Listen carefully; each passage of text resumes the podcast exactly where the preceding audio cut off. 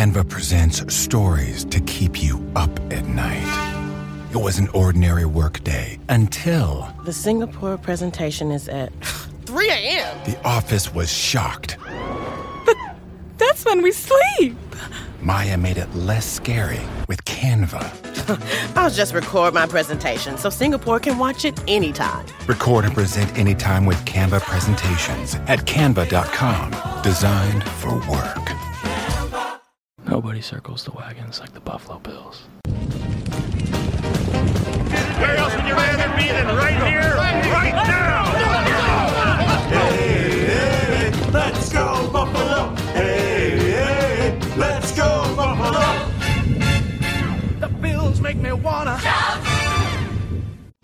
Welcome to the Circling the Wagons podcast, a podcast discussing the Bills all year round with interviews, news, recaps, and insightful fan discussion.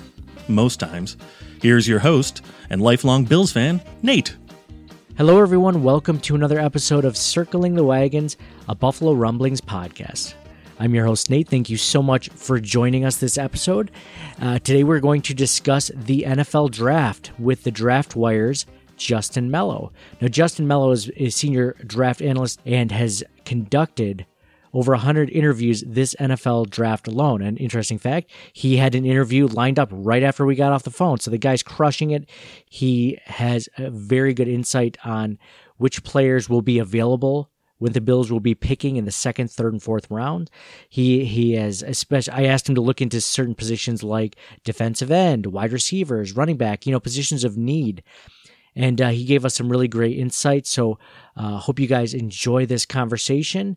And we also talk about you know some off the board things, drafting a quarterback every draft, his thoughts on that, and also you know what kind of running back would be a good complement to Devin Singletary. So, without further ado, Justin Melo of the Draft Wire. He is a senior draft analyst for SB Nation's Titans page, Music City Miracles, and the Draft Wire as part of USA Today's NFL Sports Media Group Wire Network. He is also the co host of the Titans Brawl podcast. I'm joined by Justin Melo. Justin, it is great to finally talk to you. How are you doing? I'm doing well. Can't complain. You know, staying safe in these uh, in these wild times. But I'm I'm happy to be talking to you today. Absolutely appreciate that. And uh, first off, I mean, you have a you have a ton of experience with the draft, and you've just done a bunch of interviews with a lot of the upcoming draft prospects. How many interviews have you done, and what's it like interviewing these young prospects? Uh, well, so far this year, you know, it's it's kind of a niche of mine to interview the draft class. It's something that I do uh, or try to do as much as I can every year. So this year so far, the 2020 class alone, uh, I'm currently sitting at 103 um, interviews with, with 103 different players from this class. So um, it's something I enjoy doing. I'm very thankful that I'm able to do what I do. Um, I really enjoy talking to these kids and understanding their stories and, and hearing what they're all about. And because sometimes, as you know, you know, people watch the draft and they see this guy and they see that guy and they get drafted and of course, you know, the microscope is always on their style of play, but my goal is try to tell the story behind them, you know, not just which kind of man they are, but also what kind of player they are, right? Dive into some of that info, you know, what schemes did they play in? Um, you know, have they played multiple positions? What background do they come from? So I really sort of enjoy offering a different perspective on these kids than, than most of the draft stuff that's out there. Well, excellent, because I definitely want to ask you a little bit more about the personal stories a little bit later on this episode. But first off, there is been a lot of talk with NFL draft pundits that have said that this is a historically deep wide receiver draft class. Um, what rounds do you think that you can get you can draft a guy that could become a legitimate contributor down the line? Yeah, I mean, I think uh, all the way, you know, uh, deep, very deep into the draft. But I, I think your sweet spot is the second and third rounds. I think you're going to get a lot of good players uh, in round two and three. But even later on, I mean, you're going to see at least, I would say, 30 receivers drafted um, in this draft. And there are some really, really special talents, interesting players, uh, sleepers that'll be available on D3, uh, I'm sorry, on day three. You know, guys like Quez Watkins, uh, out of Southern Mississippi, a guy like Lynn Bowden out of Kentucky, who, who played quarterback for them, but is really a receiver and offers a lot. You know, your KJ Hills from Ohio State, your speed guys, your Courtney Davises out of uh, Texas A&M. You know, this really draft has you know receivers coming in all shapes and sizes uh, and play styles. You know, guys like Van Jefferson out of Florida, who's a maybe not a, a top end athlete, but a really really good route runner with excellent hands. Uh, you know, guys like Denzel Mims out of Baylor, who who's maybe crawled his way into the first round conversation uh, with the incredible combine and Senior Bowl that he had uh, Devin Duvernay, right, another speedster out of Texas, uh, Chase Claypool from Notre Dame. I mean, I could go on and on. Uh, it really is. Uh, it really appears to be a historical draft at the receiver position. Well, that's great. So, I mean, what about the depth of this draft class in general? Besides wide receiver, what positions does this draft have at depth, and and what positions is this draft really thin at? Yeah, for me, another position that I would say where it's really, um, really deep at is the offensive tackle position. I, I think uh, as much as we talk about this receiver class being historically good, uh, I think it's the same for the tackle class. I think, I mean, you're surely going to see at least five of them taken in the first round, in my opinion. Wouldn't shock me if you see five of them gone in the first, uh, you know, 15 picks or so.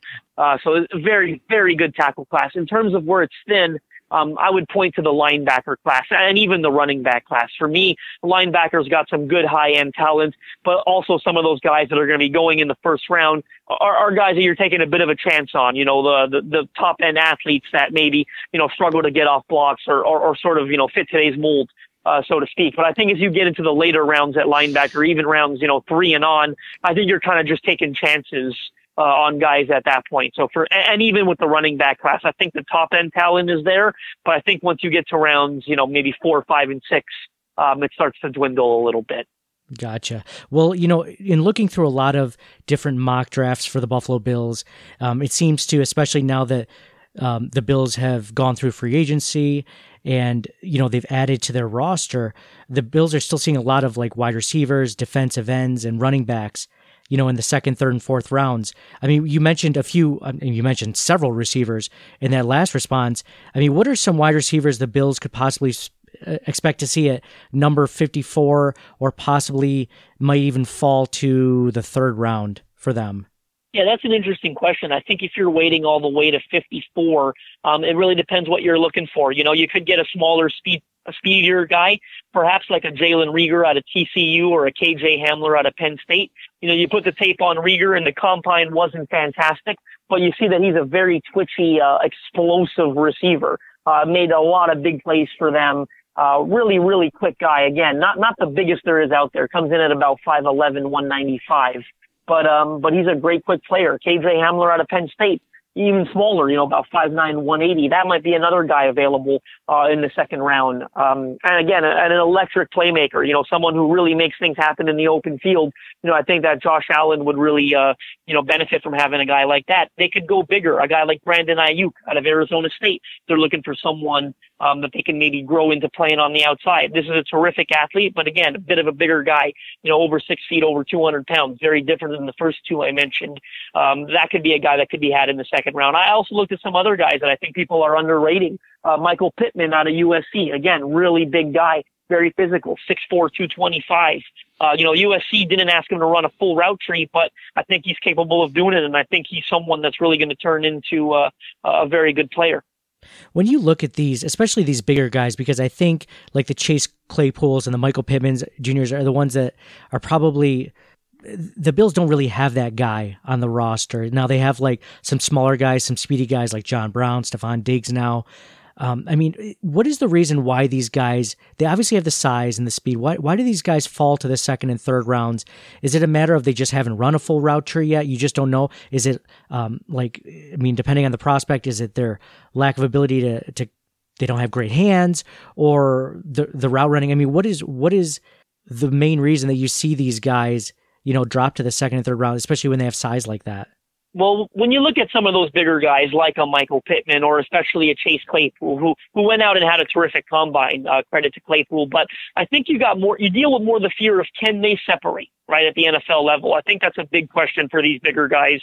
You know, playing these, uh, a lot of these collegiate athletes who obviously aren't going to take the next step once they get into the, the you know, the, the pros and you're playing against NFL level talent, it's do they have the, you know, the short area explosiveness and the skills to be able to separate? It's the long speed. Um, can they get open? I, I think that's a big question you have with your Michael Pittmans, um, with your Chase Claypools. That's why you heard talk of him potentially moving to tight end. I, I don't really expect that to happen now that he had the combine that he did.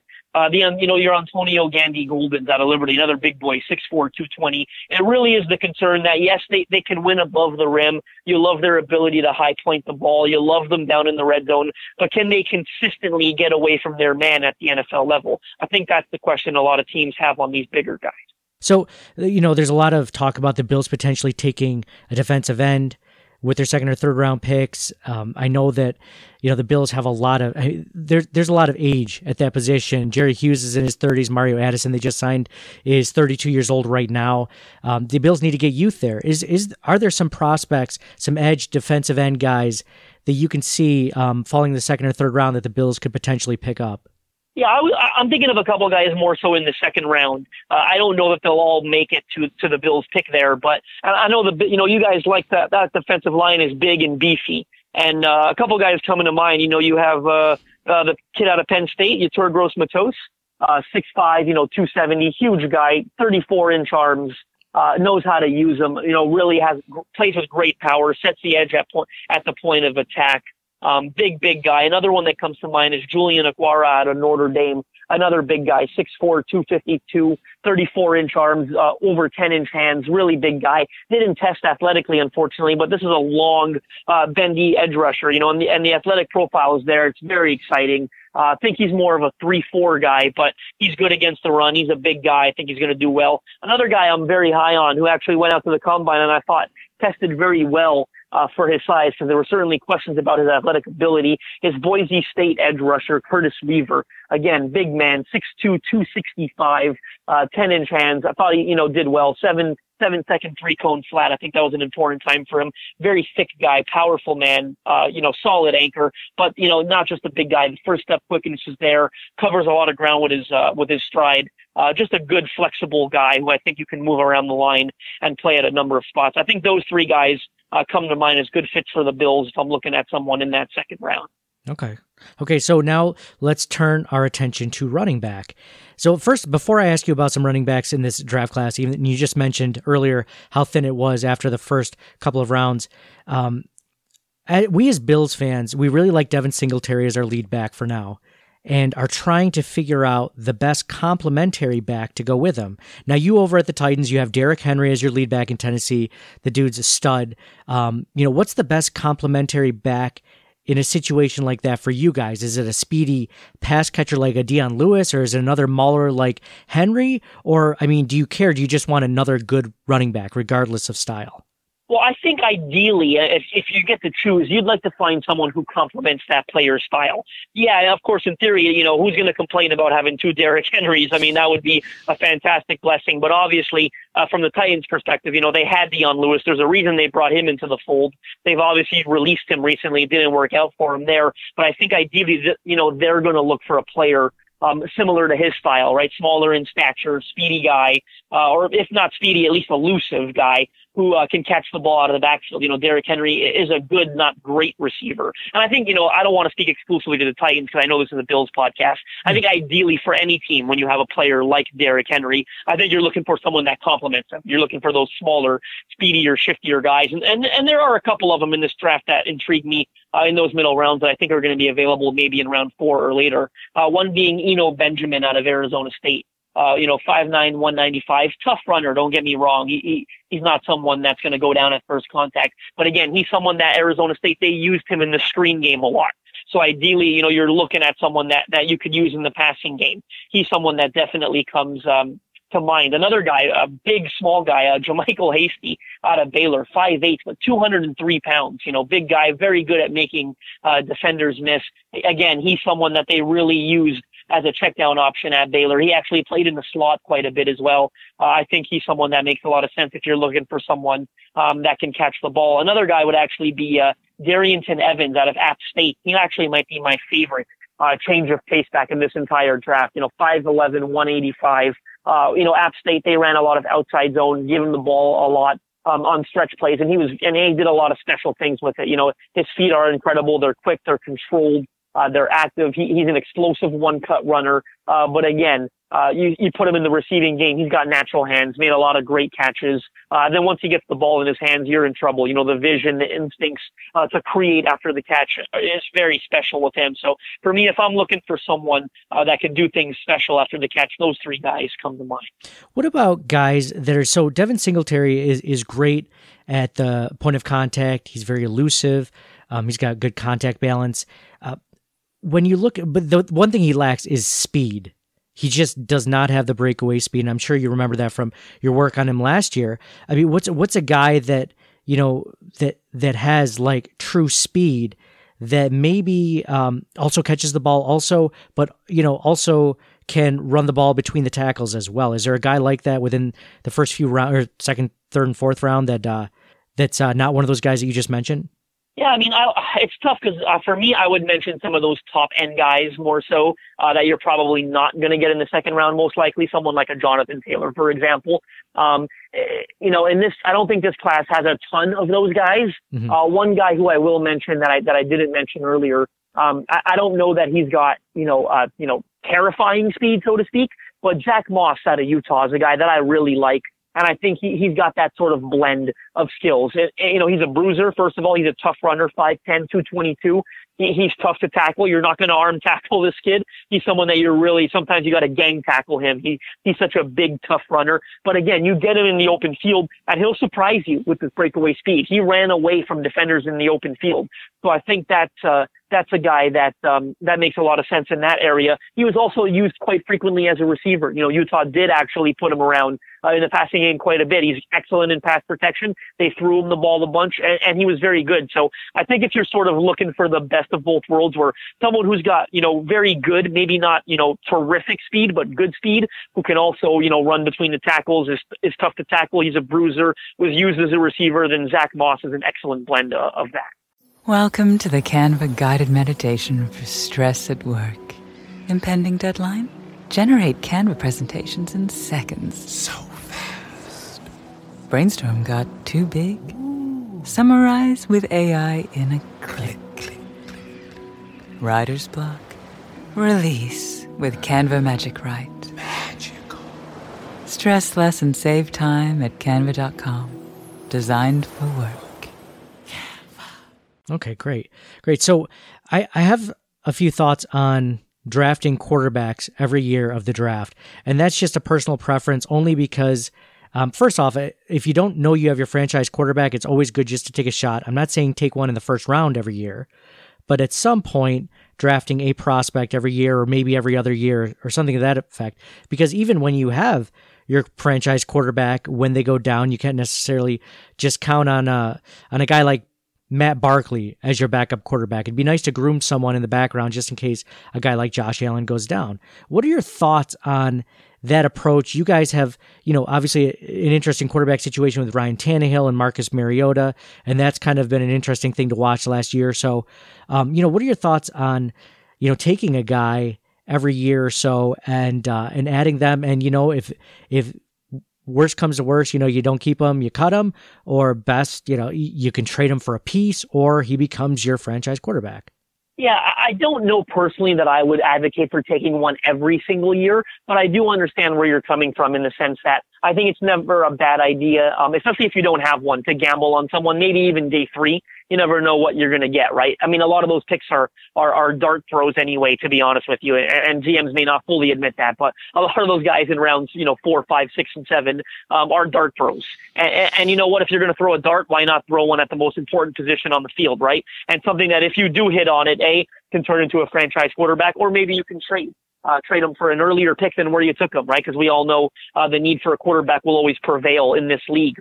So, uh, and I mean, it's it's not you know, you, you go back and you've seen teams do it, right? I mean, the Washington Redskins, this is going way back, but, you know, took Robert Griffin III at second overall in that draft. They ended up picking Kirk Cousins in the same draft. And I mean, we saw how that worked out for them. They ended up, you know, unfortunately, you know, with RG3's injury, they kind of got more out of Kirk Cousins uh, out of that. So, it's not totally different from what the New England Patriots have done over the last, you know, uh, several seasons. Yes, Brady was getting up there in age, so you can make the argument that it, it made a little bit more sense for them, but they've taken your Jarrett Stidhams, uh, they've taken your Jimmy Garoppolo's, so I'm not totally opposed to it. If you were going to do that in this draft, one guy that, uh, that interests me a lot, uh, would be Anthony Gordon, quarterback out of Washington State. Um, a little on the smaller side, about 6'2", 205. One thing I like about him is he comes from Mike Leach's air raid system. Now we've seen what Leach can do. He, you know, he's he's on to bigger and better things now over at Mississippi State. But you really like what Leach has done with Washington State and his offense. You know, some people call it gimmicky, but I remember spending time last year with Gardner Minshew uh, before he got drafted. Now Minshew, of course, came from that uh, same system, played one year at, for Mike Leach at Washington State. And, and Minshew, if you've never spoken to him before, is a terrific guy to be around. Very interesting personality and character. And I remember he said to me, he said, "Look." I'm getting underrated throughout this draft process. You know, these quarterbacks that they're going to get taken before me. Some of these guys handed the ball off 30, 40 times a game. How does that prepare you for what's next? You know, Coach Leach friggin' had me back there throwing it 50, 60 times every game. And I'm, and I'm ready for that. And I'm ready to throw the ball and I'm ready to play at the next level. You see that he comes into the league as a day three pick and say what you want about him. But I mean, he was thrown into the fire there in Jacksonville and he handled himself very well. So much that they've already moved on uh, from Nick Foles, and they're handing Minshew the starting job. So when I look at Anthony Gordon, who had the same experience as Minshew last year at Washington State, he's someone who who certainly intrigues me uh, in this draft as a day three quarterback target. Okay, great, great. So you, you just mentioned you you've interviewed Gardner Minshew. You've interviewed, I mean, a ton of prospects over the last few years. Um, what is the most interesting non-football story that you've heard, or what is what is the most interesting backstory that you've talked with about a prospect, you know, in their own in their own background? It, it's very difficult for me to narrow down, to be truthful with you, and I'm not just saying it. I mean, uh, over the last four years, I think I've I've probably conducted somewhere between 350 to 400 interviews. So it's difficult for me to to sort of narrow it down to one guy. Uh, I'm very blessed to hear all of these stories that these guys tell me. You know, it's not always the first round picks. You know, I, I hear a guy like Ada Runa uh, is an edge rusher for the Minnesota Vikings who moved uh, to to America from Nigeria. You know, uh, almost as a teenager already. So that's someone who came you know came to this country with nothing uh, to his name and had never played football. You know, and gets introduced to it in high school, and look at him making a pro career for himself. Uh, two guys that I'll mention this year that I just interviewed recently that really wowed me with their stories um, you know, two guys I expect to be taken somewhere in the middle rounds. Is K'Von Wallace out of Clemson, uh, safety that is, and, D lineman Raequan Williams from Michigan State. Uh, both of these guys have gone through, you know, an extremely tough upbringing. They, they you know, they had they didn't have a single advantage you know at their feet. You know they grew up in really rough neighborhoods. Um you know in, in some instances they grew up with extended family. They were surrounded by crime uh, and temptation um, you know, from these neighborhoods for them to get into a life of crime. And both of them just did a great job keeping their head down, um, realizing that they wanted to do more with their lives and more so wanted to inspire the next generation of kids from their neighborhood to make them realize that there's more out there for them, um, you know, than, than the temptations um, you know, that surround them, unfortunately. I look at a guy like William specifically, who, um, who suffered a, a, terrible tragedy in his family a few years ago and um and thought about quitting football and i asked him i said well where did you find the strength to keep going you know he was going through uh the loss of a, of a family member uh, due to violence uh two family members actually i believe it was and i said hey where did you find the strength to keep going and he said, you know what? It, w- it was my mom. My mom is the one who who told me to keep going, who told me I could do something special. And I you know what I decided to keep my head down. Michigan State came around. I went to play my football there, and I've never looked back. So for me, it, it's always the inspiring stories of, of kids who you know so quote unquote weren't supposed to make it, had every disadvantage in their lives, but have found a way um, to really to really not only make something of themselves, but inspire their community, give back, and, and do good things uh, for the kids that are you know uh, part of the next generation. Yeah. Wow, that's that's a really great story, especially at a time like this. It kind of puts things into perspective a little bit for us all.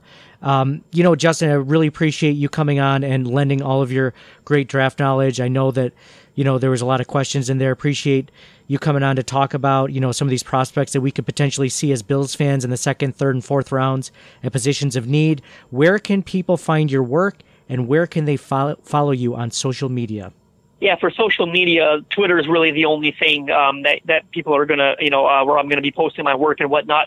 You can follow me on there at Justin M underscore NFL. Uh, again, you'll see all my writings for both the Draft Wire. Um, which is again part of the USA Today Sports Media Group Wire Network, as well as Music City Miracles, which is the Tennessee Titans centric website uh, for SB Nation. Um, I'll, I I'm posting all my articles on there right now. Uh, I've got about 30 interviews done that haven't even published yet because I, am doing about three, four, five of them a day um, at times. So going to be, you know, consistently releasing information on my interviews. Um, I've been releasing a lot of information lately on uh, which players, um, which players are meeting with which teams prior to the draft. You know, unfortunately, of course, the coronavirus outbreak um, has sort of relegated everything to being via telephone. So, but but they still count as draft meetings. So, who uh, Buffalo Bills centric have actually uh, been able to release a lot of info on the Bills recently on which prospects they've been meeting with, and that's always an interesting way to to kind of know who they might be interested in and which positions they may be targeting. So,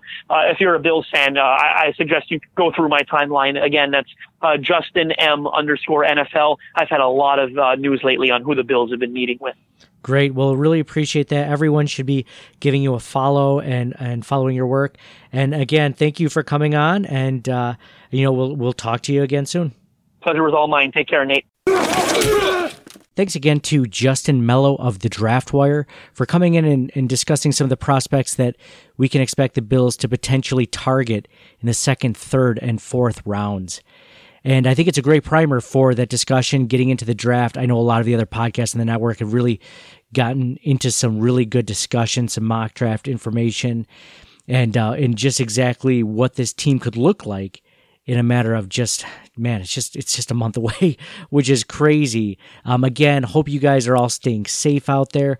Hope you guys are all staying healthy. Um, I I know Nick from the Nick and Nolan show had a great discussion on COVID 19, the coronavirus. Um, if you guys are also interested in learning more about that, Joe Rogan had a great uh, discussion on it on March 10th. It's episode 1439.